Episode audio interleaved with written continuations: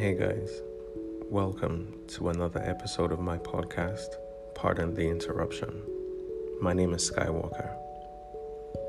So, in the last episode, we talked about balance, the need for balance, and how to figure out what is critical to put on a scale of your life, depending on you what you want for yourself as a long-term outcome.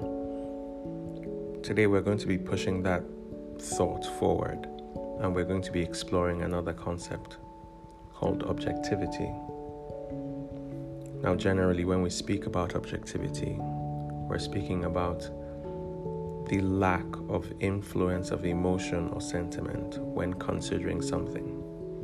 It means looking at the cold, hard facts and not allowing how you personally feel about it one way or the other influence your consideration of that thing. So, if you're going to balance your life, you're going to have to look at all the different elements in your life the big things, the small things, every single component.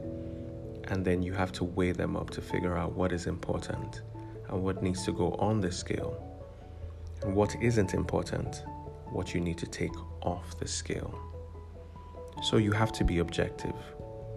You can't allow your sentiment or your emotions come into play because you need to look at those things for what they really are and value them for what they really are.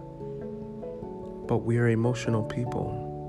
We are sentimental beings, and every decision we make has an emotional component or an emotional source. So, how can you be expected to not be who you naturally are?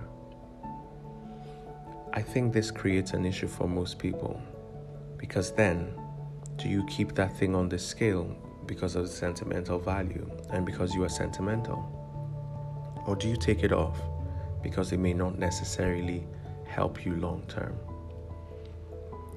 I think that the answer lies in being conscious or deliberate about your decision. Sometimes there may be things that are not necessarily very critical, but they help you on a day to day basis stay in a positive mind state that then helps you to achieve your long term outcome. So, in the grand scheme of things, those things may not necessarily be important, but they do put you in a positive state of mind to be able to achieve and to be successful at the things that actually matter. So, putting those things on has to be deliberate. It then means that there are things that may not necessarily be important, but because you're conscious and deliberate about what they are and what they help you to achieve in the short term, they then take on a new weight. Because remember that there are things that don't matter and there are things that matter, but even the things that don't matter matter.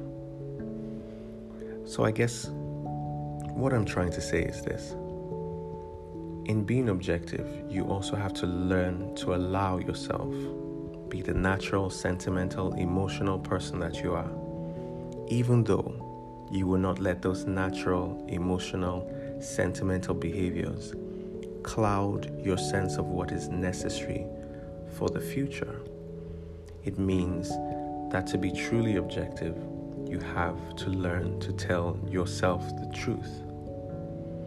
And maybe that is the part of objectivity that you need to be able to handle, to know what's important, to what to know what's not important, but to also understand that there are things that are seemingly not important which help you to achieve the things that are important. In the end, objectivity is a thing of the mind.